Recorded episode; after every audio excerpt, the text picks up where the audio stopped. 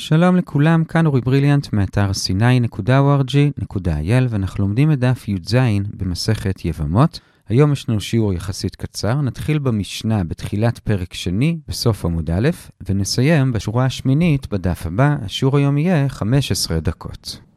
היום נחלק את השיעור לשלושה חלקים. בחלק הראשון נדבר על אשת אחיו שלא היה בעולמו. בחלק השני נראה מה המקור לזה שהם מייבמים רק לאח מהאבא ולא לאח מהאימא. ובחלק השלישי נתחיל את הסוגיה של האם יש זיקה.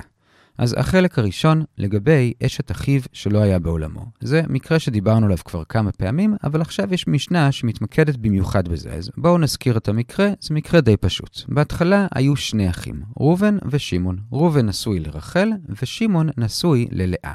ואז ראובן נפטר, ורק אחרי שהוא נפטר נולד אח שלישי, לוי. אז כיוון שראובן לא היה בעולמו של לוי, כי הוא נפטר לפני שלוי נולד, לוי לא יכול לייבם את רחל, אשתו של ראובן, ולכן שמעון מייבם אותה.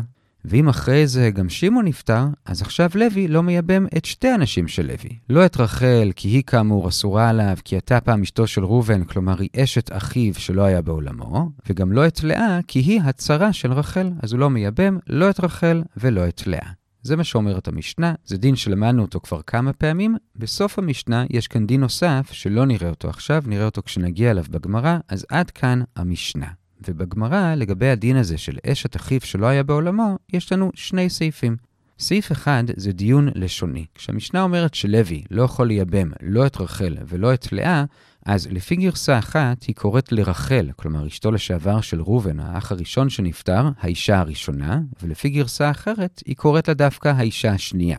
ואומרת הגמרא ששתי הגרסאות הגיוניות. למה? כי הגרסה שקוראת לרחל האישה הראשונה היא הגיונית, כי רחל היא האישה הראשונה שנפלה לייבום, כשראובן נפטר והיא נפלה לייבום לשמעון. לעומת זאת, גם הגרסה השנייה שקוראת לה האישה השנייה, גם היא הגיונית. ולמה? הגמרא אומרת שתי סיבות. סיבה אחת, כי מבחינת שמעון היא אשתו השנייה, כי הוא בהתחלה היה נשוי רק ללאה, ואחרי זה הוא ייבם את רחל, אז היא אשתו השנייה. זה הסבר אחד, אבל הגמרא דוחה את זה, כי זה לא הכרחי. יכול להיות שהוא קודם ייבם את רחל ורק אחרי זה התחתן גם עם לאה. לכן סיבה שנייה זה שרחל נקראת השנייה לא כי היא השנייה של מישהו, אלא כי בשבילה זה הנישואים השניים שלה. בהתחלה הייתה נשואה לראובן, ועכשיו לשמעון. לכן היא נקראת השנייה.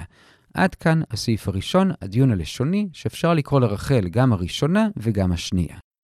הדיון השני בשורה החמישית בעמוד ב' זה מה המקור לזה שלא עושים ייבום וחליצה לאשת אחיו שלא היה בעולמו. אז לומדים את זה מהפשט של הפסוק של ייבום. כתוב בדברים כ"ה כי ישבו אחים יחדיו ומת אחד מהם וכולי, ודורש רב יהודה בשם רב כי ישבו אחים משמע שהייתה להם ישיבה אחת בעולם. כלומר, הם היו חיים בזמן של השני. אבל אם ראובן נפטר לפני שלוי נולד, אז לוי לא עושה לו ייבום ולא חליצה לנשים של ראובן. וזה היה הסעיף השני, ועד כאן החלק הראשון של השיעור לגבי הדין של אשת אחיו שלא היה בעולמו.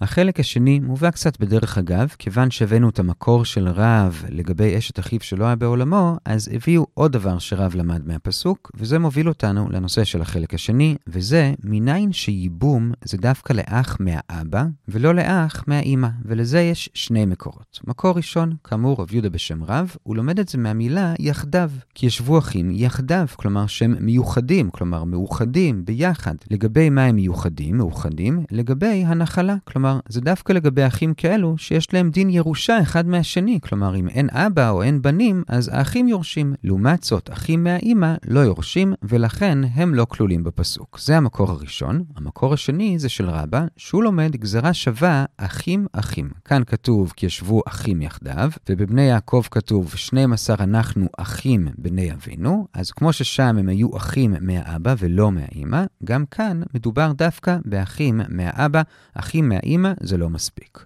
אלה שני המקורות.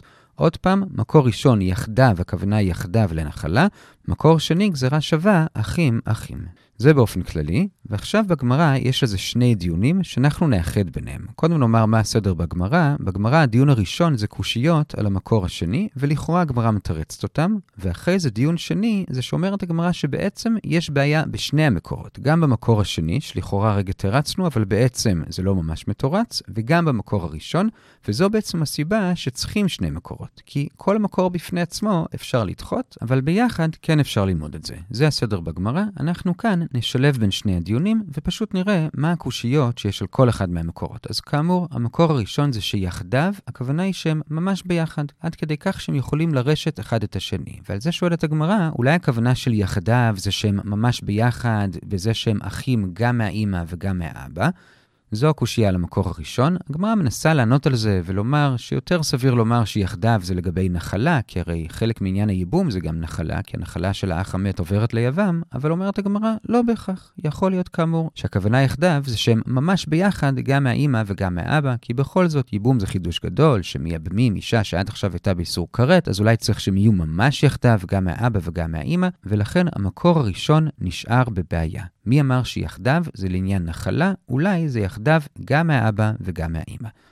עכשיו למקור השני. המקור השני כאמור היה גזרה שווה אחים אחים ממה שאמרו בני יעקב, ועל זה שואלת הגמרא, אולי תעשה גזרה שווה אחרת, ומביאה שתי אפשרויות. אפשרות אחת זה בוא נעשה גזרה שווה מהפסוק של איסור אשת אח. הרי שם כתוב, ערוות אשת אחיך לא תגלה, ושם הכוונה גם לאח מהאבא וגם לאח מהאימא, אז אולי גם כאן שכתוב אחים, זה גם כן אח מהאבא או אח מהאימא. זו הצעה אחת של הגמרא לדחות, אבל עונה הגמרא, אתה צודק, יכולנו גם לעשות גזרה שווה משם, אבל יש לנו גזרה שווה עדיפה יותר, כי כשיש בדיוק את אותה מילה בשני הצדדים של הגזרה שווה, זה עדיף, כי הרי אצלנו כתוב אחים, ובבני יעקב כתוב אחים, ואילו באשת אח לא כתוב את המילה אחים, כתוב אחיך. לכן עדיף מבני יעקב. אז על ההצעה הראשונה ענינו, אבל הגמרא מביאה הצעה שנייה, היא אומרת, אוקיי, אתה רוצה את המילה אחים? אני אביא לך אחים. וזה לגבי לוט. אברהם אומר, אנשים אחים אנחנו, והרי לוט לא היה אח של אברהם, אלא אחיין שלו, אז אולי תעשה גזרה שווה שאפשר גם לייבם אשת אחיין או אשת דוד. הגמרא כאן גם כן מנסה לענות ולומר, עדיין עדיפה הגזרה שווה מבני יעקב, כי שם המילה היא מופנה, כלומר מיותרת לדרשה, ואילו בלוט היא לא מיותרת, אבל אומרת הגמרא לא נכון, גם בלוט היא מיותרת. אז שוב, נתקענו גם המקור השני של גזרה שווה אחים אחים הוא בעייתי, כי אתה יכול לעשות גזרה שווה מילות, שזה אפילו לאו דווקא אח, אלא אפילו דוד או אחיין. אז כאמור, לסיכום, יוצא לנו ששני המקורות בעייתיים, כל אחד מהם אפשר לדחות. את הראשון אפשר לדחות כי אולי יחדיו זה דווקא אח שהוא גם מהאבא וגם מהאימא. את המקור השני, אחים אפשר לדחות כי אולי תעשה גזרה שווה מילות, שזה גם דוד ואחיין. ולכן אומרת הגמרא, בגלל זה בדיוק צריך את שני המקורות. כי כל מקור בפני עצמו הוא לא מספיק, הוא בעייתי, אבל ביחד כן אפשר ללמוד שאחים כאן זה דווקא לגבי אח מהאבא. וזה היה החלק השני של השיעור. החלק השלישי של השיעור זה בשליש התחתון של עמוד ב', וכאן אנחנו מתחילים נושא חדש ומעניין שילווה אותנו לאורך הפרק, וזה האם יש זיקה. מחר נראה איך זה מתקשר למשנה שלנו.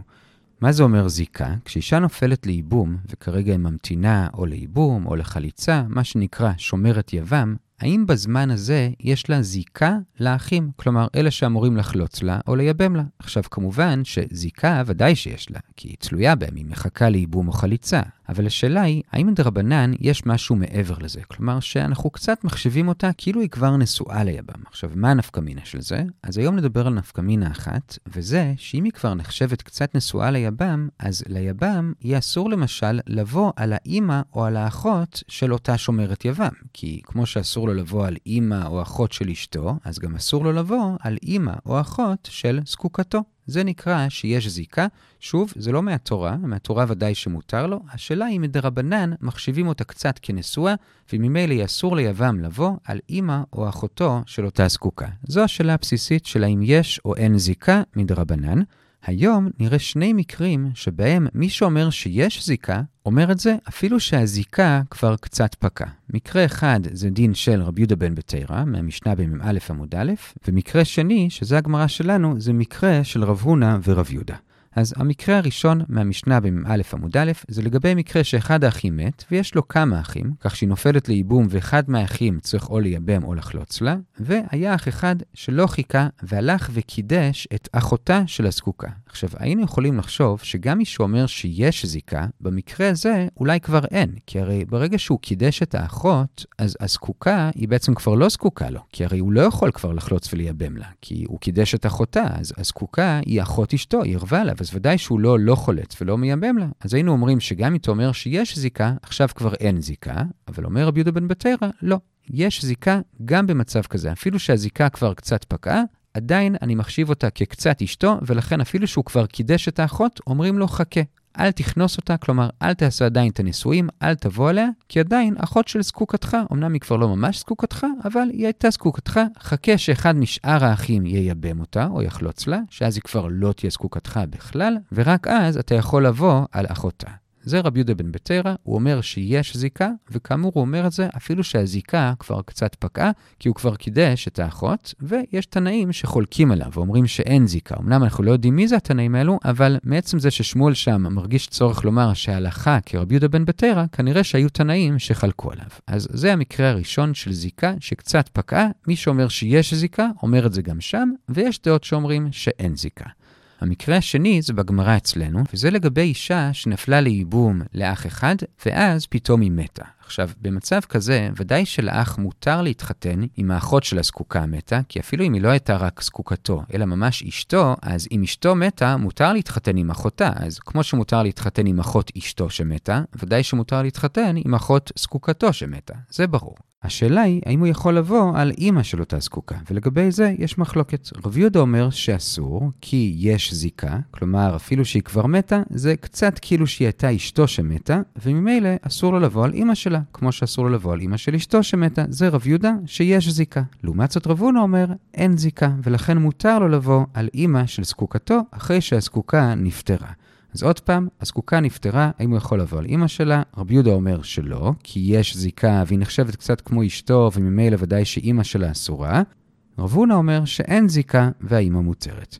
זו המחלוקת, ועכשיו על כל אחד מהם, קודם על רב הונא, אחרי זה על רב יהודה, הגמרא מביאה שני דיונים קצרים, כיוון שהדיונים על כל אחד מהם דומים, אנחנו כאן נאחד ביניהם. אז הדיון הראשון זה שאלה על שניהם. שואלת הגמרא, למה הייתם צריכים לבוא ולהמציא מקרה חדש ולומר את דעתכם האם יש זיקה או אין זיקה? פשוט הייתם צריכים להתייחס לדין של רב יהודה בן בטרה, ולומר או שאתם פוסקים כמוהו, שיש זיקה, או שאתם פוסקים כמו מי שחולק עליו, שאין זיקה. למה הבאתם מקרה חדש? זו השאלה על שניהם, ועל שניהם עונה הגמרא, יש בכל זאת הבדל בין המקרה של רב יהודה בן ביתרא לבין המקרה של רב הונא ורב יהודה, ולכן זה כן חידוש שהם הביאו גם את המקרה שלהם. מה ההבדל? אז הגמרא מציעה שתי הצעות. הצעה הראשונה זה שההבדל הוא לגבי כמה אחים יש, כי יש הבדל בין אם יש אח אחד לאם יש כמה אחים. כשיש אח אחד, אז אולי סביר יותר לומר שיש זיקה, כי כל הקשר מוטל עליו. כשיש הרבה אחים, אז אפשר לומר שעל אחד מהם אין זיקה, כי הזיקה מוטלת על שאר האחים. וממילא נאמר כך, רב הונא הביא את המקרה שלו, בשביל לחדש שאפילו כשיש רק אח אחד, עדיין אין זיקה, ולרב יהודה להפך, הוא הביא את המקרה שלו, בשביל לחדש שאפילו שיש הרבה אחים, עדיין יש זיקה.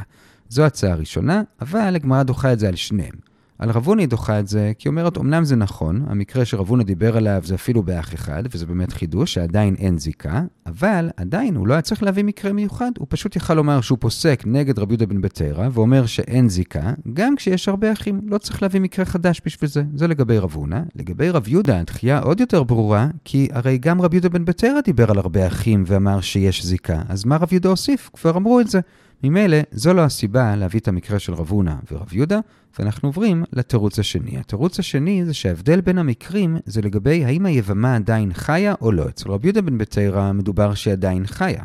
לעומת זאת, במקרה של רב הונא ורב יהודה, מדובר שהיא כבר מתה. אז רב יהודה הביא את המקרה שלו בשביל לומר שאפילו שהיא כבר מתה, עדיין יש זיקה. זה רב יהודה. רב הונא לעומת זאת אומר שאין זיקה, בין כשהיא חיה, בין כשהיא מתה, אז למה הוא דיבר דווקא על מתה ולא על חיה? לחדש לנו שאפילו שלשיטתו אין זיקה והוא מותר באמא של זקוקתו, בכל זאת עדיין זה רק אחרי שהיא מתה. אם היא עדיין חיה, הוא אסור. ולמה? לא כי יש זיקה, כי הרי לפי רב הונא אין זיקה, אלא פשוט בשביל שלא לבטל את מצוות ייבום וחליצה. כי הרי אם הוא יתחתן עם אמא שלה, אז בזה הזקוקה הופכת להיות הבת של אשתו, וממילא היא ערבה עליו, וממילא נעלמת המצווה של ייבום וחליצה, כמו המשנה הראשונה במסכת. לכן למרות שלפי רב הונא אין זיקה, בכל זאת הוא אסור על אמא שלה כל עוד הזקוקה חיה, בשביל לא לבטל את מצוות ייבום וחליצה, אלא רק אחרי שהיא מתה. זו הצעה שנייה לשני הצדדים, ועד כאן לגבי הדיון הראשון על שני הצדדים, למה הם לא פשוט פסקו כמו רבי דוד בתרא או כמו החולקים עליו, מה הם באו לחדש. שוב, הצעה הראשונה הייתה שההבדל הוא לגבי מספר האחים, אבל דחינו. הצעה השנייה זה שההבדל הוא האם הזקוקה חיה או מתה, שרב יהודה חידש שאפילו שהיא כבר מתה, עדיין יש זיקה. רב הונא חידש שאפילו שאין זיקה, כל עוד היא חיה, אסור בשביל לא לבטל את מצוות ייבום וחליצה. זה היה הדיון הראשון. הדיון השני זה שהגמרא מביאה משנה ממ"ט עמוד א', שלכאורה אפשר להוכיח ממנה כמו רב יהודה ונגד רב הונא. כי אומרת שם המשנה שאם היבמה מתה, אז הוא מותר באחותה. עכשיו, מכאן אפשר לדייק שבאחותה הוא מותר, כמו שהוא גם מותר באחות של אשתו שמתה, אבל באימא שלה הוא אסור. כלומר, יש זיקה, כמו רב יהודה ונגד רב הונא. אז לגבי רב הונא זה מובא כקושייה, לגבי רב יהודה זה מובא כסיוע, אבל בין כך ובין כך הגמרא דוחה את זה. כי היא אומרת, לא, יכול להיות שבאמת המשנה שם מתכוונת שהוא מותר גם באימה, כמו שאמר רב הונא. אז למה היא הזכירה את אחותה? פשוט כי ברישא שם היא דיברה על אחותה, אז גם בסיפא היא הזכירה את אחותה, אבל באמת אולי הוא מותר גם באימה. זה הדיון השני בין לרב הונא, בין לרב יהודה, ועד כאן הדיונים על שני הצדדים. שוב לסיכום, לרב יהודה יש זיקה והוא אסור על אימה, אפילו שהיא מתה, לרב הונא אין זיקה והוא מותר עקרונית גם כשהיא חיה, בטח כשהיא מתה, בכל זאת כשהיא חיה אז הוא אסור בשבילו לבטל את מצוות ייבום וחליצה. ובזה הגענו לשורה השמינית בי"ח עמוד א'. מחר נמשיך ונעסוק בנושא הזה ונראה גם איך זה מתקשר למשנה שלנו. בינתיים נעצור כאן ונחזור על מה שראינו. חילקנו את השיעור לשלושה חלקים. בחלק הראשון ראינו את תחילת המשנה לגבי הפטור מייבום וחליצה של אשת אחיו שלא היה בעולמו, וראינו על זה שני סעיפים. סעיף ראשון היה דיון לשוני של האישה הראשונה של האח שמת בהתחלה, אפשר לקרוא או האישה הראשונה או האישה השנייה. סעיף שני, ראינו את המקור לדין של אשת אחיו שלא היה בעולמו, וזה מכי ישבו אחים, שצריך שיהיה להם ישיבה אחת בעולם. זה היה בחלק הראשון. בחלק השני ראינו שני מקורות לזה שייבום זה דווקא לאח מהאבא ולא מהאימא. מקור אחד זה מהמילה יחדיו, שהם מיוחדים, כלומר מאוחדים לגבי נחלה, שהם יורשים אחד את השני. מקור שני זה גזרה שווה, אחים אחים מבני יעקב. ראינו שיש קושי בכל אחד מהמקורות, ולכן צריכים את שני המקורות ביחד. בחלק השלישי ראינו מחלוקת לגבי האם יש זיקה. התחלנו בדעת רבי יהודה בן בתרא שיש זיקה במשנה במ"א עמוד א', ששם המקרה זה יבם שהלך וקידש את האחות של הזקוקה, שאומרים לו למרות שאתה עצמך כבר לא יכול לא לחלוץ ולא לייבם לה, בכל זאת אתה לא יכול לכנוס ולבוא על האחות, אלא רק אחרי שאח אחר ייבם או יחלוץ לה, כי למרות שהיא בעצם כבר לא זקוקה, היא הייתה זקוקה ויש זיקה, זה רבי יהודה בן בתרא, ויש שם חולקים עליו. מקרה שני זה המקרה של רב הונא ורב יהודה, וזה שהזקוקה נפטרה, אז רב יהודה שאומר שיש זיקה, אומר שאסור להתחתן עם אימא של הזקוקה, כי זה כמו אימא של אשתו שנפטרה. רב הונא שאומר שאין זיקה, אומר שהוא מותר באימא של הזקוקה שנפטרה. ועל שניהם שאלנו שתי שאלות. שאלה אחת, למה הם הביאו מקרה אחר מרבי יהודה בן בתרא ולא פשוט פסקו כמותו או לא כמותו? וענינו שתי תשובות. התשובה השנייה התקבלה, וזה שיש הבדל בין אם היא מתה ללא מתה. שרב יהודה בא לחדש שאפילו שהיא כבר מתה, עדיין יש זיקה. רב הונא בא לחדש שאפילו שאין זיקה, בכל זאת, כל עוד היבמה חיה, הוא אסור על אמה בשביל לא לבטל את מצוות ייבום וחליצה. דיון שני לגבי שניהם היה ממשנה במ"ט שמדברת על המקרה של רב הונא ורב יהודה, כלומר שהזקוקה נפטרה, והיא אומרת שהוא מותר באחותה. אז משמע באחותה כן, אבל באימא לא, כלומר נגד רב הונא. אבל ענינו, לא, באמת הוא מותר גם באימא. המשנה שם פשוט דיברה על האחות לפני זה, לכן היא המשיכה ודיברה על האחות. עד כאן הדעות של רב הונא ורב יהודה, מחר נראה דעות נוספות גם בתנאים וגם באמוראים, כל טוב בינתיים.